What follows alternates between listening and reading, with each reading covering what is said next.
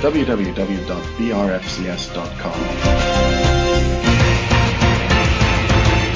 By the fans, for the fans, since 1996.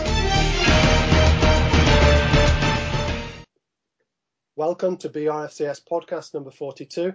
I'm the BRFCS editor, Wen Wai Hu, and with me in today's virtual studio is Chief Reporter Cami. Uh, good morning, Cami. How are you? Morning, Wen. I'm fine. Good. Yeah. Uh, how's uh, how's things over in Blackburn? Yeah, they're all right. We're, we're top of the league. Uh, the yeah. sun's still not shining, uh, but other than that, it's fine. Great. Yeah.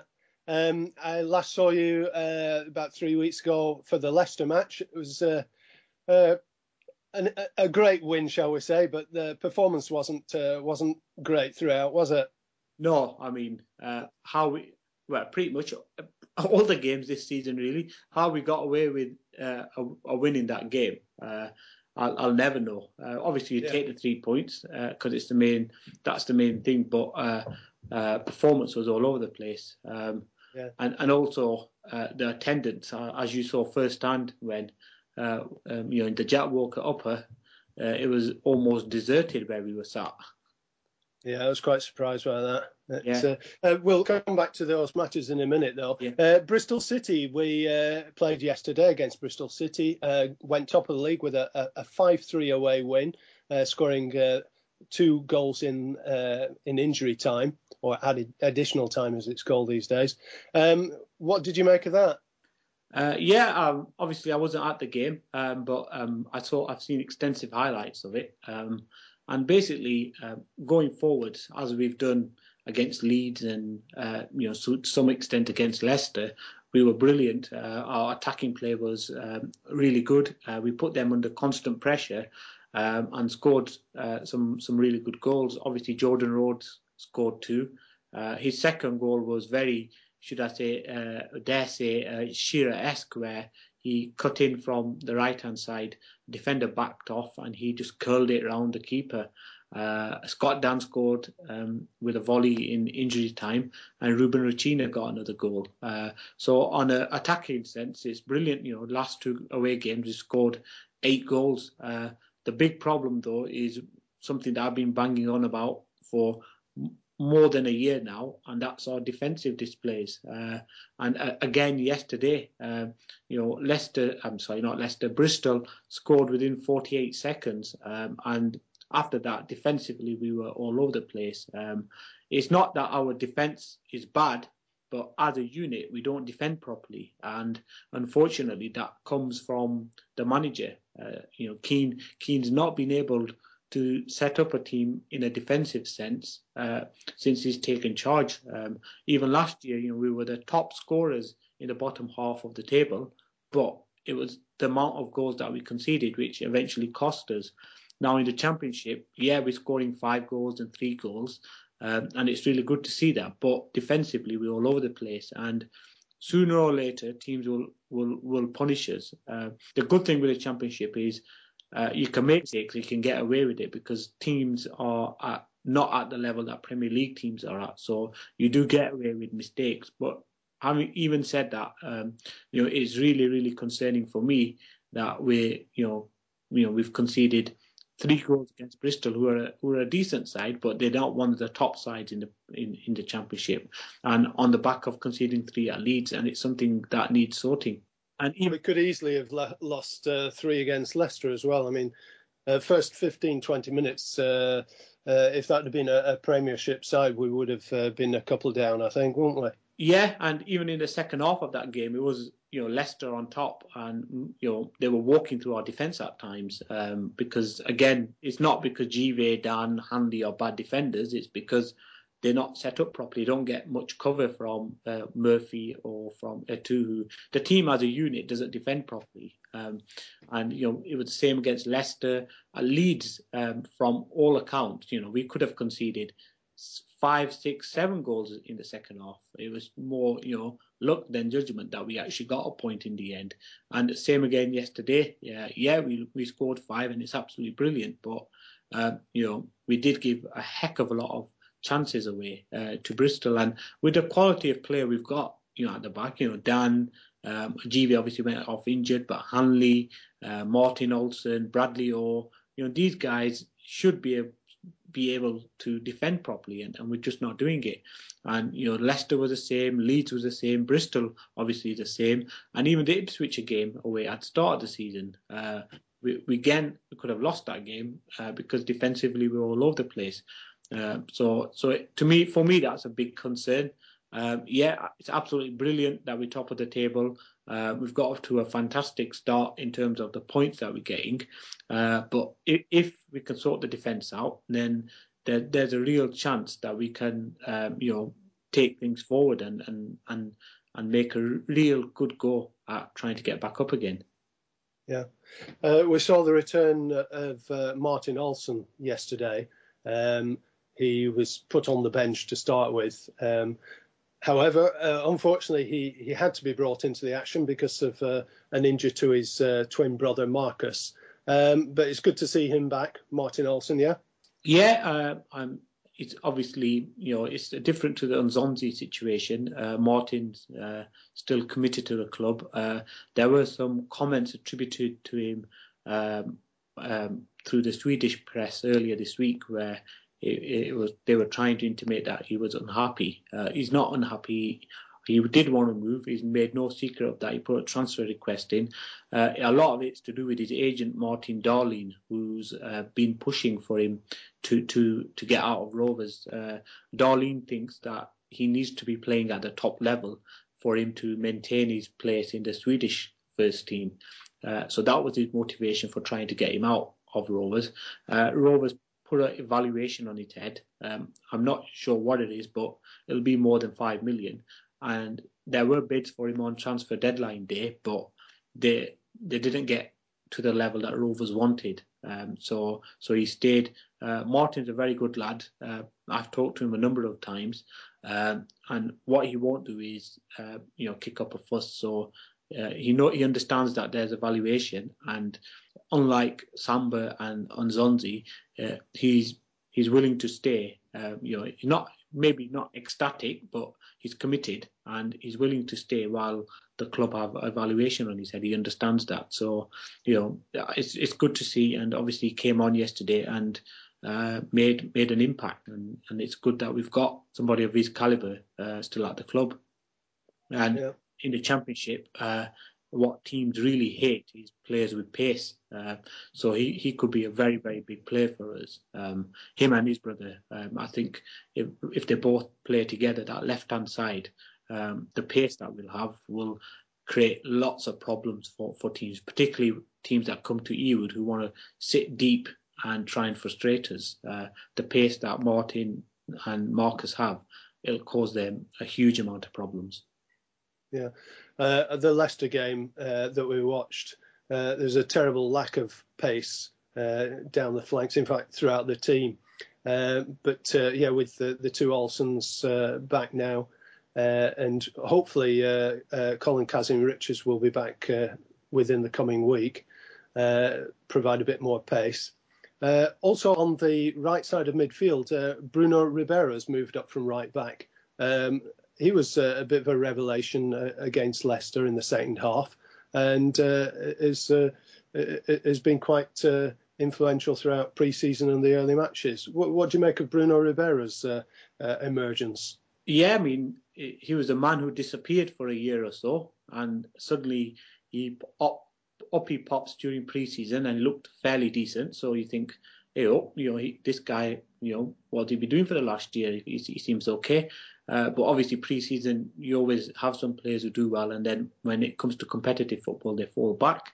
Uh, but yeah, he's coming to the first team and he's done really well. Uh, I have my concerns about him in a defensive sense, uh, but um, going forward, he's, he's, he's, really good. He's got a good touch. He's got fairly decent pace. He puts a good quality ball in. Uh, so he's been mainly playing at right wing um, rather than at right back, um, and and he looks really good. And uh, definitely uh, a decent squad player who can can have an impact. And again, at home games where teams are sitting back uh, and you get a bit more uh, time and space in terms of teams uh, sitting deep, um, I think he could he could be a really good player for us. So uh, he's become a bit of a cult hero um, between with Rovers fans. Uh, so so uh, you know they like him, and it's because he's disappeared for a year and then suddenly popped up again and has done a really good job. He's fully committed. I think we saw that as well. Like he runs around, he gives 110%, and and and he showed some pretty decent quality as well. So I think he's been the biggest surprise of this season uh, in terms of somebody completely disappearing. People thinking, oh, he's complete and utter pants because he didn't even play in the reserve team. So you think, oh my, like you know, what the hell did we sign him for last year? But it looks like he's spent that year learning, um, you know, trying to improve himself, and and now he's doing a, a, a pretty decent job for us uh, in the first team. Yeah. Uh, now we've uh, we've had the uh, Portuguese contingent uh, coming into the club uh, during the close season, Uh, uh, including uh, Nuno Gomes, who's scored again yesterday, scored three in three games now, and also Jordan Rhodes, who's got his first two goals against Bristol City. Um, what do you make of Jordan Rhodes? Yeah, I mean, uh, you know the the fee you know eight million pounds um, it's not all up front i think it's three and a half million uh, initial payment another half, one and a half million at christmas and the remainder over sort of two or three year period uh, so it is a massive financial commitment i think everyone in football has been surprised by the eight million pound fee but um, to be honest i hadn't seen much of him uh, until Rovers signed him. It's, it's, it's, some, it's a player I knew had scored a lot of goals, but I didn't really take much notice of him. But I did watch him uh, play sort of 10 minutes against Serbia for Scotland, and then uh, he played a bit longer against Macedonia on, on Tuesday, and I was very impressed with his movement. Um, he'd not blessed with great pace, but he seems a very clever player. He moves really well. He gets into good positions. And obviously, if he gets a goal scoring opportunity, he tends to hit the target. And yesterday, know, I didn't see him, but everybody who was there, they were saying that this guy was superb. He linked up play, he held the ball up quite well. Uh, he got moved, he moved around into really dangerous positions and took both of his goals really well. The first one it was a one-on-one situation and he slotted it past the keeper, and the second one honestly reminded me of the kind of goal that Shearer used to score, where he'd cut in from the right-hand side, get into the box, defenders backing off, and he just curled it from a pretty tight angle right into the top corner. Uh, so you know it's really really positive start for him.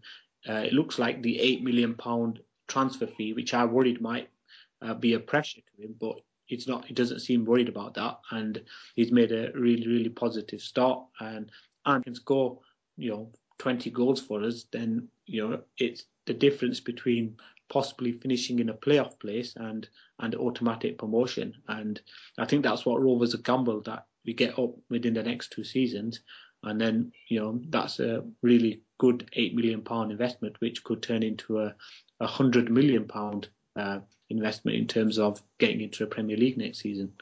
Yeah, uh, Jordan Rhodes, if he can contribute. Uh, 15 to 20 plus, and uh, some of the other strikers can back that up with uh, double figures. That'd be fantastic. Uh, Nuno Gomes, uh, there's a lot of scepticism uh, on the board about uh, his signing. Uh, 35 going on 36. He's now turned 36, and um, you know he, he's not got a great deal of pace. so there's a lot of scepticism about him coming in, but he's he's got great intelligence and he knows where the back of the net is. Yeah, again, he's a, another surprise uh, in terms of, uh, you know, even I didn't have many much hope for him. I thought he'd be a good impact player where he comes on last 15, 20 minutes and depending, you know, if we're winning, he'll hold the ball up for us or if we're losing, maybe nick a goal for us. Uh, but he started games and he, like you said, uh, when he's a very, very clever player, uh, he gets into good positions. Uh, he hasn't got his pace, but he's got a brain, you know, which is thinking two moves ahead. And and you know, again, he's another one who's only getting you know every chance he's getting, he's either hitting the target or, or scoring. Uh, so three goals is brilliant, and again, he's made a very good start. The the people who were there yesterday were saying uh, the link-up play between Gomes and, and Rhodes was was superb at times, where they were both playing one-twos and then the other one moving into a, a position, um, and and they seemed to be seem to have a pretty good understanding. So again, if they are starting to build a partnership, then them two together um, will, will be brilliant. And if they can keep things going until January, February time, then we should have uh, Leon Best back, um, which then gives us even more options. And you've got Kazim Richards, who's also made a good start to the season. So suddenly we've got uh, three or four strikers who are, who are scoring on a regular basis. And then we've got Rubens Rochina, who's uh, who I think could run riot in this division if he's given uh, a, a, regular starting spot. Uh, he does make mistakes. He hasn't got a brain yet, but he's got lots of skill and a lot of ability. Uh, if he learned to use that in the right areas, then uh, honestly, he could become a Matt Jansen type of player for us when we were in the championship last time. He, he, he's that that good. Uh, the problem is he does uh, risky things in, in dangerous areas at times. Um, you know, you might try uh, to take on two men in the centre circle and end up losing it, and suddenly our our defence is exposed. So that's the only concern with him that he doesn't seem to have a footballing brain, but uh, he's you know causing a lot of problems for teams when when he's coming on. Uh, so so he's another one. So you've got Rubens, you've got Colin. Kazim Richards, you've got Rhodes, you've got Gomes, and then you've got Leon Best to come uh, after Christmas. So that's a heck of a lot of uh, of firepower that we've got, and uh, it'll cause problems for the vast majority of of championship sides. Yeah, uh, attacking wise, we're looking pretty good. Uh, the the thing that um, really stood out for me against Leicester was the quality of the opposition. Um, any decent team that's come down from the Premiership uh, really ought to be able to, you know, as long as they can keep keep the, the core of their, their, their Premier squad together, uh, they really should uh, should be able to make headway on that table. Um, personally, I, th- I, think that uh, we should be aiming for the for the two automatic uh, promotion spots. Uh, the quality is nothing like the Premier League, nothing at all. Uh, the defence, however, uh, and the organisation of the team uh, really, really needs to be uh, well. I, I mean, we, have been saying this for months and months and months now, but uh, uh, ho- hopefully we'll we'll see a resolution to that uh, sooner rather than later. But something really needs to be done with the organisation of the team and the defence in particular. At at the back, um, we've we've lost uh, before deadline day. And uh, on deadline day, we got uh, a Polish keeper in, uh, Grzegorz Sandomierski, I think his name is. Uh, shall we just call him Greg? Yeah, I think Greg might be. so, uh, uh, yeah, Greg Sandomierski has, has come in uh to provide uh, some competition for uh, Jake Kean and uh, Paul Robinson. But otherwise, on the defensive front, um, it's pretty much as you were, yeah? Yeah, uh, obviously, Henrique came in. Enrique, uh, the, he's another one. Of the, Enrique. Yeah, one of the Portuguese contingent. Um, I was down at the under 21 game um, at Ewood on, on Friday against Bolton. Uh, he played and he did fairly well. Um, um, obviously, it is sort of a youth team game. Uh, but um, he, he, looked pretty good, looked composed, um, put some good tackles in, um, wasn't phased by some physical stuff from, from the Bolton side. Um, so, you know, fingers crossed, he might be able to to you know provide some decent cover. Um, so he, he looked all right when he when he you know considering it was his first competitive action uh, for Rovers. Uh, Enrique looked looked decent. Um, obviously, still going to need quite a lot of work uh, for him to make uh, first team appearances. But uh, as a first sort of look at him, uh, he looks a lot better than say like someone like Edinho Junior, who I, I, I, mean I think me and you could do a better job job uh, when. Um, I yeah, I don't know about you, but I could. yeah, uh, he, he, looks. He looks. Um, yeah. Well, you know, little boy lost. I think it was. Yeah. yeah.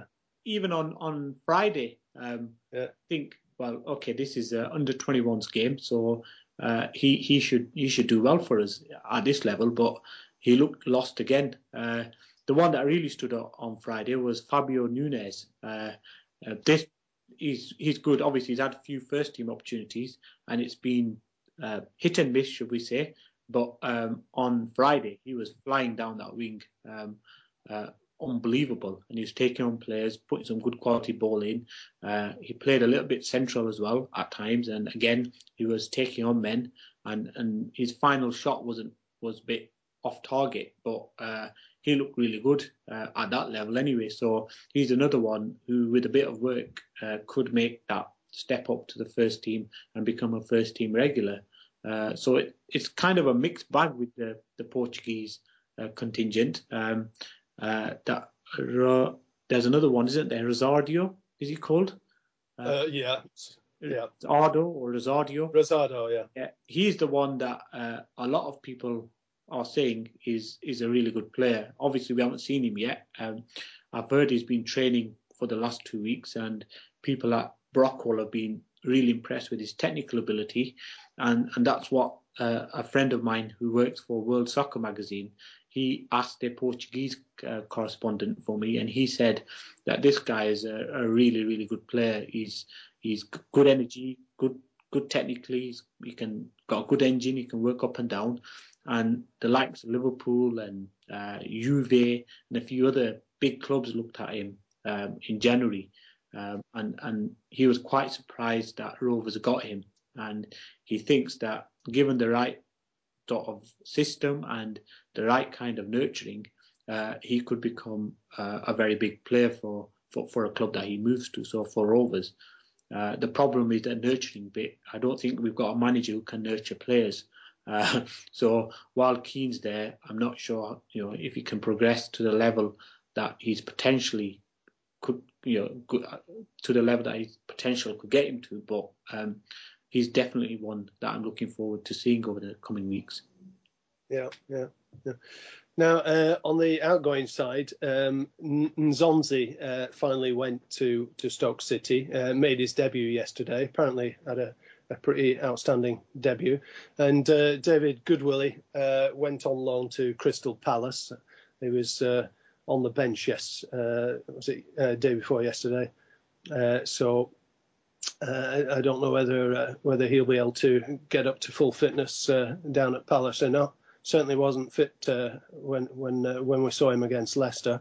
Yeah, um, I, I, think he can. You know, he, he could do a job in this division. Um, so you know, thing is, I, I, just wish him all the best. He's obviously not had the best of time at Rovers, but um, he's. I, I, still think he could score goals, particularly at this level. Uh, he hasn't shown that yet, but um, I think if he gets, like you said, his fitness is is the big issue with him. But if he can get himself fully fit and get at a club where he's getting regular football, uh, then then he could score at this level. And obviously, Nzonzi, uh, some people are telling me he was actually the man of match yesterday. Um, so that's a massive, you know, debut for him against Man City as well. To to even maybe have got the man of the match game. That's superb for him. Uh, obviously, the way he left leaves a bit of a sour taste in terms of the way he sulked uh, from you know the end of last season. But uh, people have got to understand that his relationship with Steve Kean had completely and utterly broken down. Uh, and and when that happens, then unfortunately, uh, a player's not going to be performing at the optimum level, and, and certainly won't be happy uh, because the manager, you know, the relationship with the manager had completely broken down. He was desperate to get out of, of Rovers. He was really worried on transfer deadline day as the hours ticked away and Rovers could agree a deal with, with a couple of clubs that were after him. Uh, but in the end, I think Rovers knew that if they don't get, if they don't sell him, then they're going to have a big problem on their hand because you know he just you know he's not going to be playing first team football with with Steve Kean as a manager because their relationship had broken down. Uh, so in the last hour, it literally was the last hour uh, when they finally agreed a deal with with Stoke. Uh, I think it's only three million to begin with, Uh, I think there are some performance-related bonuses in there which could take it up to five million. But the very good thing I'm told is that the Rovers have put a sell-on clause. Um, so if Stoke sell him on, then I think there might be a hefty uh, sell-on clause uh, in there.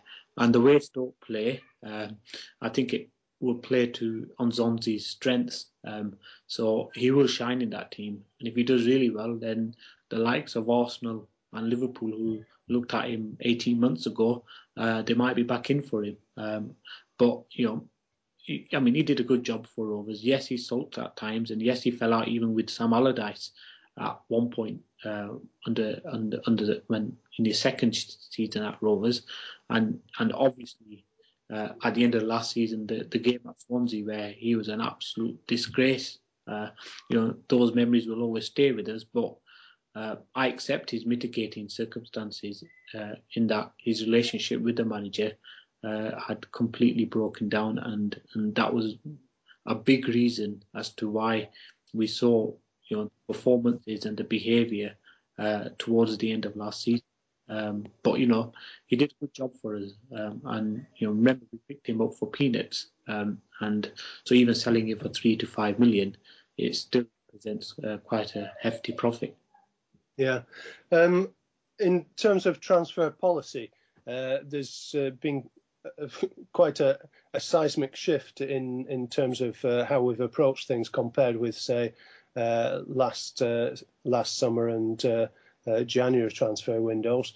Uh, would you say that we're round about the plus minus zero in terms of uh, outlay? it doesn't look to me as though there's been significant spending when you take everything to, into account. have you actually done the sums on that? Uh, I've not done the sums, but um, I think they have spent money. Uh, I think the big thing is the restrictions on the wage have been taken off uh, which was the reason why we lost a lot of players at the end of last season because they were trying to bring down the wage budget. Um, whatever's happened over the summer, they've decided, okay, right, let's let's get the wage budget back up to a level that makes us competitive. And so the they saved a heck of a lot of money between January and, and July because the wage budget had been cut by a huge amount. Uh, so so that's the big change. We're now bringing in players and we're paying them big wages, particularly for a championship club. That's why we've got the likes of Murphy, Etuhu, Best, and even Jordan Rhodes. Uh, the reason we got him was because we were prepared to pay him a wage that he would not even get at a Premier League club. Uh, so so that's why he, you know it was a big decision for him to come to Rovers because you know, financially he was setting himself up for life, you know, with a five-year contract uh, on the wages that he is, and the bonuses for goals, etc., uh, going to push his wage, uh, you know, to, to a quite a high level. So that's the big change. That's where the big spending's been. If you look at transfer fees, uh, you've got to include the 12 million that we got for Samba in February uh, in into the equation, and then the second payment of Kalinic's uh, uh, transfer. And the second payment of the, the Phil Jones transfer, plus uh, the one to two million that we got for uh, Yakubu, plus the three million for Nzonzi, uh, plus the guaranteed three and a half to four million that we've got for Junior coming in when the tribunal date happens. Yeah, I haven't got a date for it yet, but we're guaranteed three to three and a half to four million, but it could rise to six, six and a half million.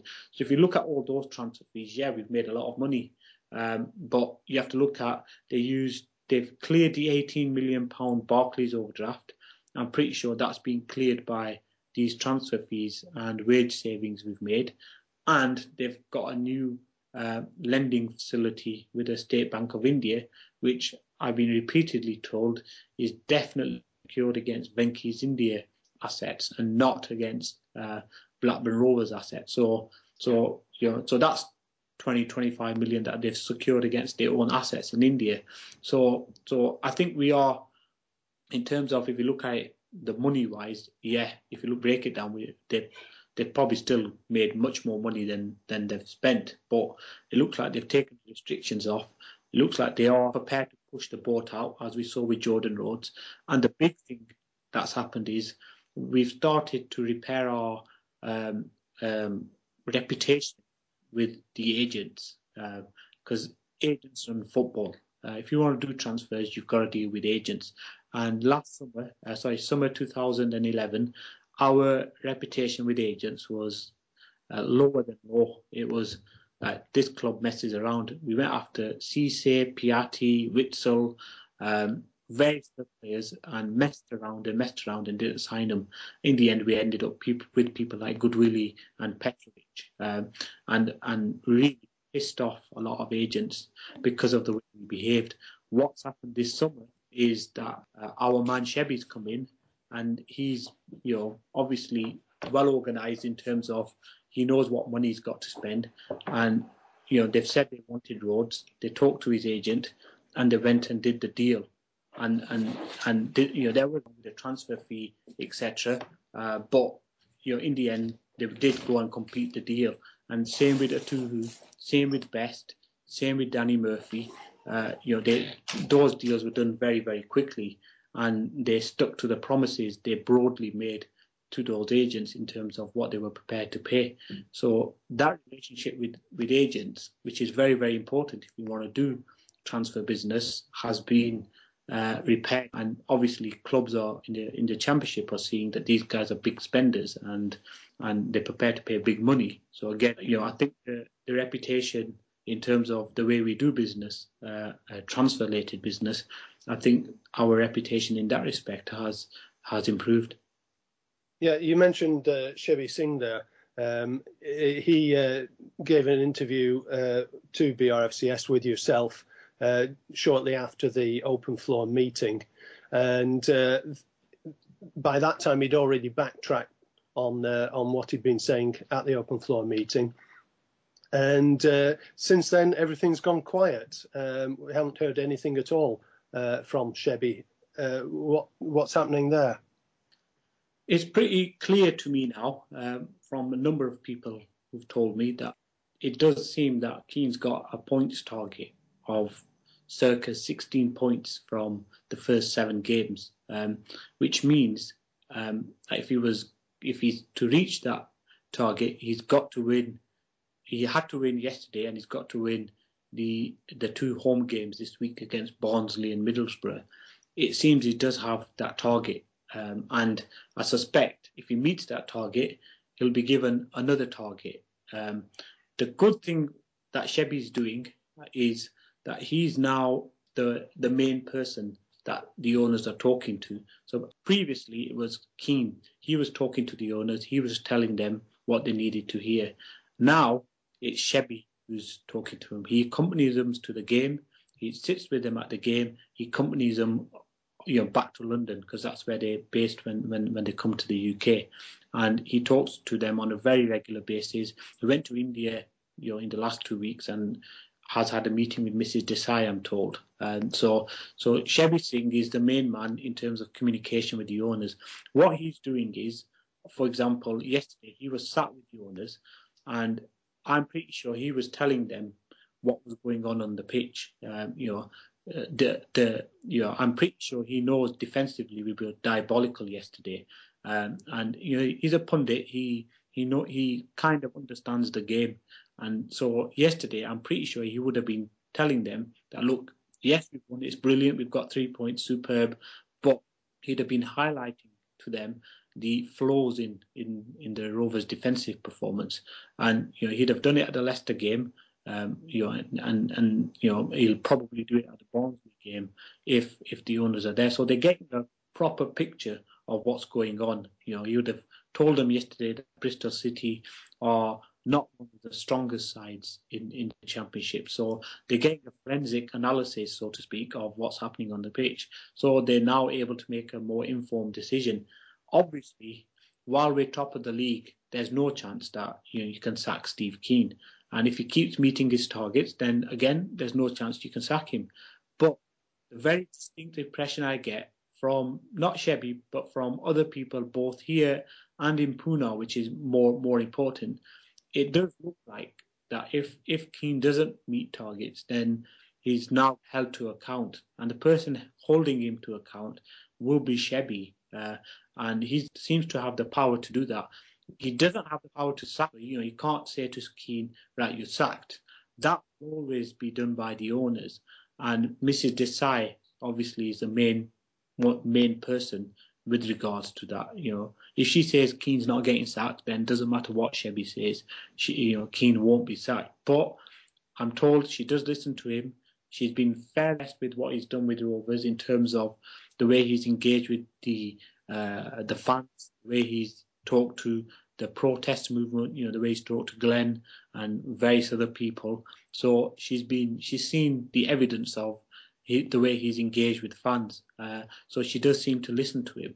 Um, so it'd be interesting to see what happens uh, this week. Should we not win both games and not get to that 16 point uh, target he's got? Um, and and you know, I think there's a big movement uh, from within the club to make Desai understand that the you know a lot of fans the the Steve Kean issue is huge and she'll see again this week, even though we're top of the league, thousands will stay away uh, because they won't come back to Ewood while uh, Kean's the manager. And I think that's the big thing that will probably get sacked eventually because uh, they'll see that fans just aren't coming to Ewood while while while Kean's the manager. So things could happen with regards to Kean definitely more hopeful than I've been in the last 18 months in terms of him actually getting sacked. But I will, you know, preface this by saying, in the end, the decision to sack Kean will come down to Mrs. Desai. Yes, the brothers have a say.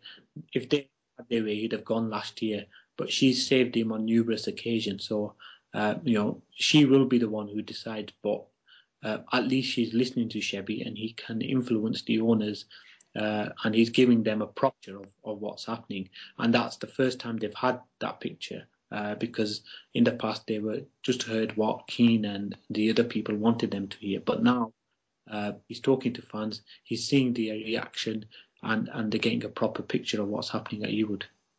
Yeah, um, when you were saying uh, the family were at the game, uh, it was the the Rao brothers, uh, Mr. Balaji and Mr. Venkatesh, the, the Bristol City game, uh, and also at the Leeds uh, Leeds game uh, the other week. Uh, no, it's it's interesting what you're saying about the targets because that, that fits in in my mind with what uh, was saying at the open floor meeting. Um, I, I, don't think it was done very well, and I'm, I'm sure that in hindsight he, he, he realizes that himself. It was pretty poor the way that uh, he, he put it across. But uh, it, it, does seem to fit in in my mind, uh, this idea of constant targets. And uh, be interesting this week if uh, if we only get a draw against Barnsley or Middlesbrough, uh, whether that results in immediate action on the on, on the manager. But, anyway, just moving on, um, sponsorship. we're uh, uh, we, have had numerous uh, people on the on the message boards commenting on this. Uh, you go to the you go to Ewood and uh, uh, the WEC uh, End stand is no more. The boards around the, the, the ground are empty in in large part, and also with no sponsorship for, for the team itself for the for for the uh, for the shirt. Sorry. Um, do, do you have any uh, latest on the sponsorship for uh, for for the for the club or for uh, for the team shirt? Yeah, um, like you um, at the Leicester game, it was very very obvious that there were lots of gaps in the in the sponsorship hoardings that are around the ground. A lot of white boards with no sponsorship. The WEC obviously stand has gone. Uh, and, and we've got no shirt sponsor. Um, just going off the fans forum mi- minutes that I was reading, um, I think it was last week, um, and Paul Ank was at that, and he was saying that uh, a sponsorship shirt sponsorship deal uh, is possible and that they've had new offers um, and they're negotiating. So um, you know maybe that's something that could happen in the next few weeks. But while things on the pitch look great, and it's great that Shebby's talking to the owners and they they're spending money off the pitch, it's a bit of a shambles. Uh, I think you know we're not being run to the very high professional standard that uh, we expect. Uh, John and Tom Finn used to run Rovers to a very high standard, but okay, you don't, you can't reach that level. But you know, we should be run much better than the way we are being run. You know, they, the sponsorship around the ground, yeah, we should, that's definitely sorted. You know, you should have full advertising hoardings. Uh, a shirt sponsor, if you're doing it, you know, you know, we're into what October now. You know, uh, nearly October, sorry, and we still haven't got a shirt sponsor. So that needs sorting. Uh, the commercial side of things, uh, you know, that needs sorting. Um, the, the way they interact with fans in terms of not the club, the merchandise, that needs sorting. Uh, those issues, they're still there. And because things have been allowed to drift over the last 18 months, it's like trying to turn around a huge tanker and it's going to have to, you can't just do it instantly, you've got to do it slowly. But what you've got to do is you've got to try and get the best possible people in to, to run those sides of, of things. And when you do that, then you might be able to slowly turn things around. But, you know, it could take another year to really sort out the mess that the administrative structures are um, at, at Ewood. Um, it could take a year or so to sort that out, or even more.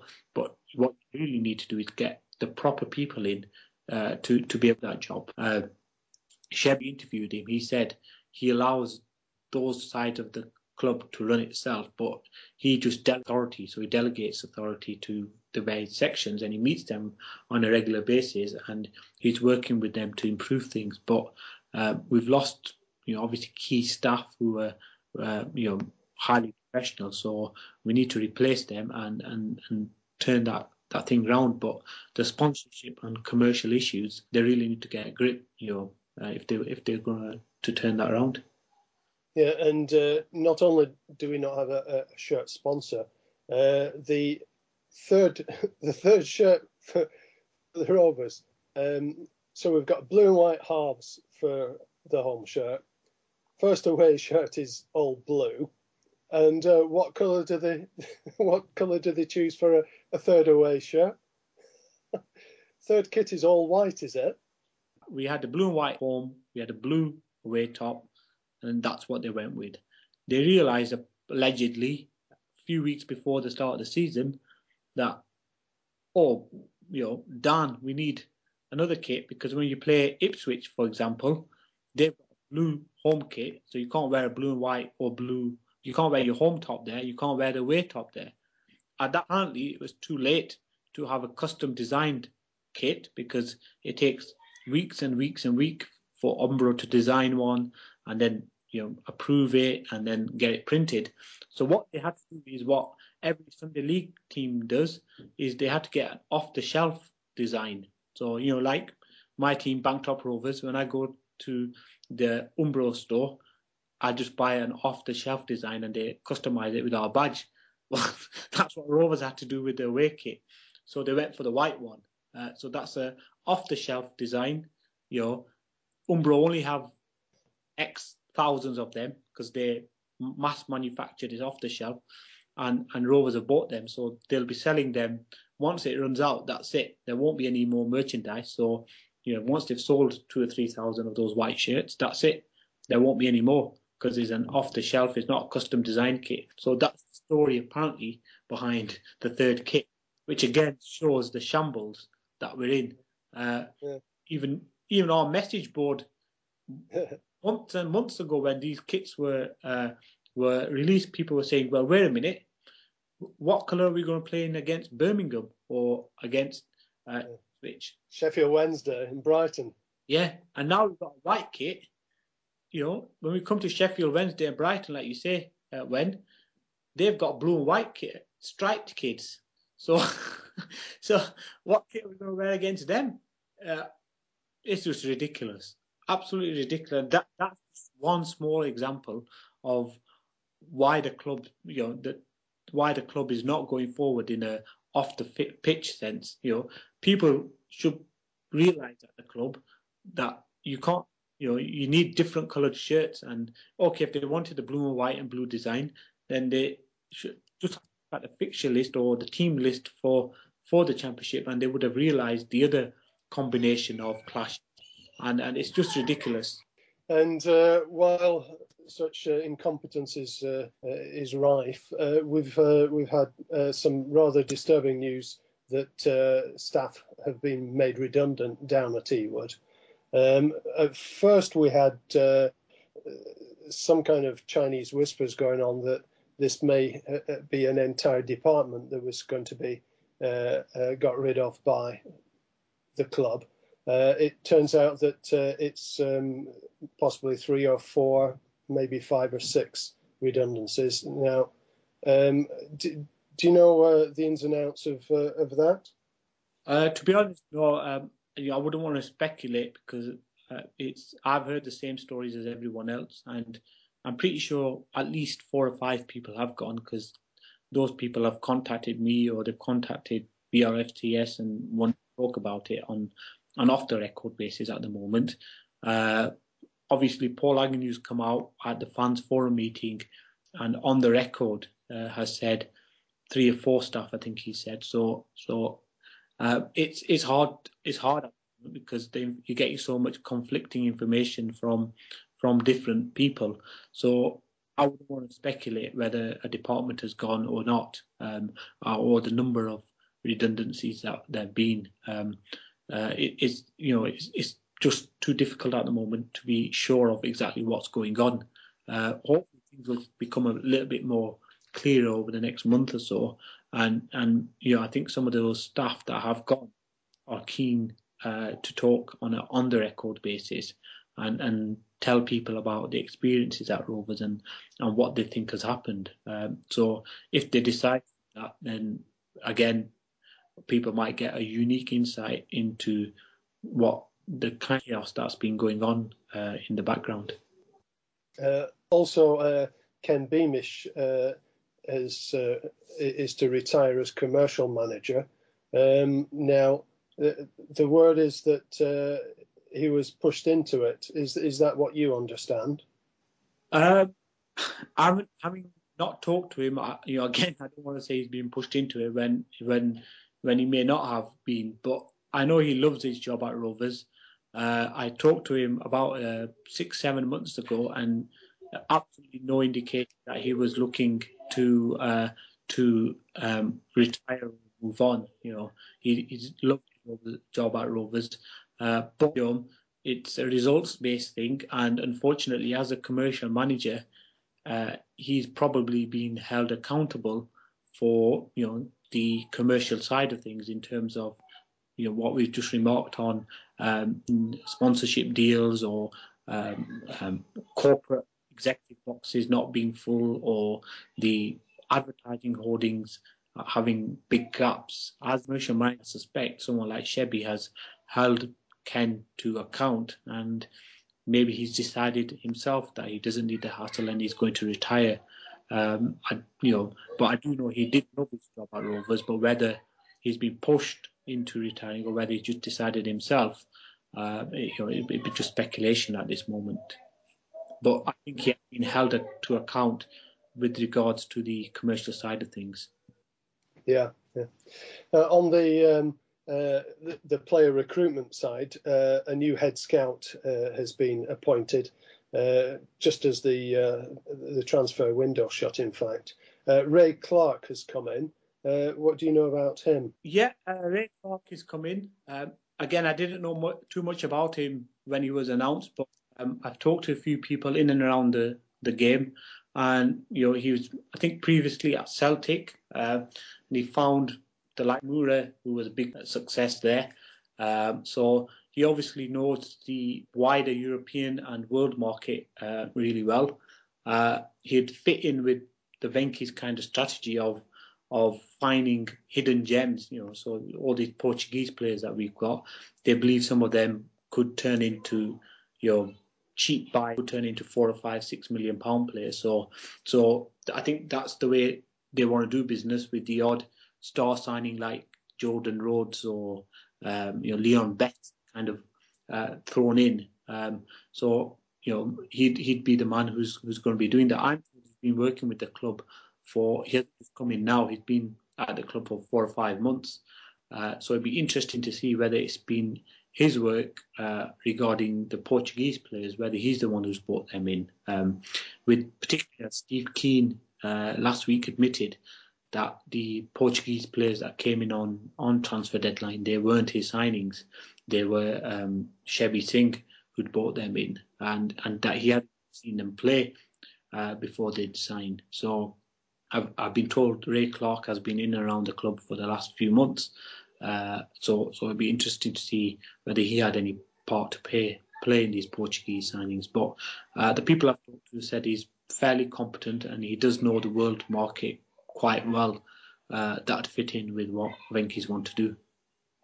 That's uh, in, interesting that you, you, you, mentioned the Portuguese side. Uh, I think in a podcast earlier you were suggesting that it was uh, all down to a single agent that was dealing with the Portuguese uh, uh, players. Is is, is that uh, correct? Yeah, I think there's a um, there's a commercial manager out there who apparently was involved with Académica uh, at the time that uh, Steve Kean was there. Uh, is you know there's lots of different stuff coming out from from from these transfers, and it, I'll still file it as highly unusual that you've got so many players from one country, um, possibly linked to uh, one or two agents, or most likely working together. Uh, so it's still highly unusual that we've got all these players country, um, and and and you know I've not seen it happen at a, a football club to the extent that we've done. Um, so it it's still filed uh, unusual. Uh, but you know, with Kean coming out there that he wasn't involved, then you know you've got to look at maybe it's Shebby and maybe he's working with somebody there. Now we've uh, looking ahead. We've got two two games uh, coming up this week: uh, Barnsley and Middlesbrough. How do you see those going? Yeah, we've got Barnsley on on Tuesday. I think it's uh, eight o'clock kickoff. Um, they're um, a decent side, probably a bit better than Bristol City, but we're at home, and you know we should be flying um, after the last couple of results. Even though defensively we've not been that great uh, in an attacking sense, the players should be flying.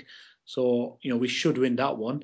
And Friday night uh, we've got Middlesbrough. It's the live Sky game and I think it's that'll be a 7:45 kickoff.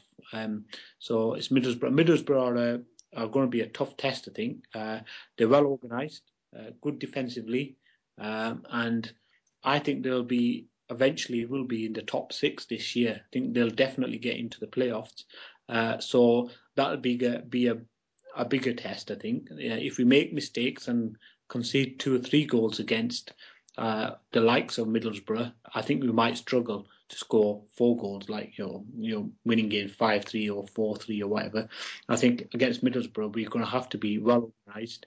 They definitely will be well organised, and they'll probably have a game plan of trying to frustrate us and hit us on the break. Uh, so we're going to be have to be wary of that. Um, but you know, if Kean's to reach his magic 16 point mark, um, you know, if, if that those rumours are true, then he's going to have to win both games. Uh, I can see us beating Barnsley.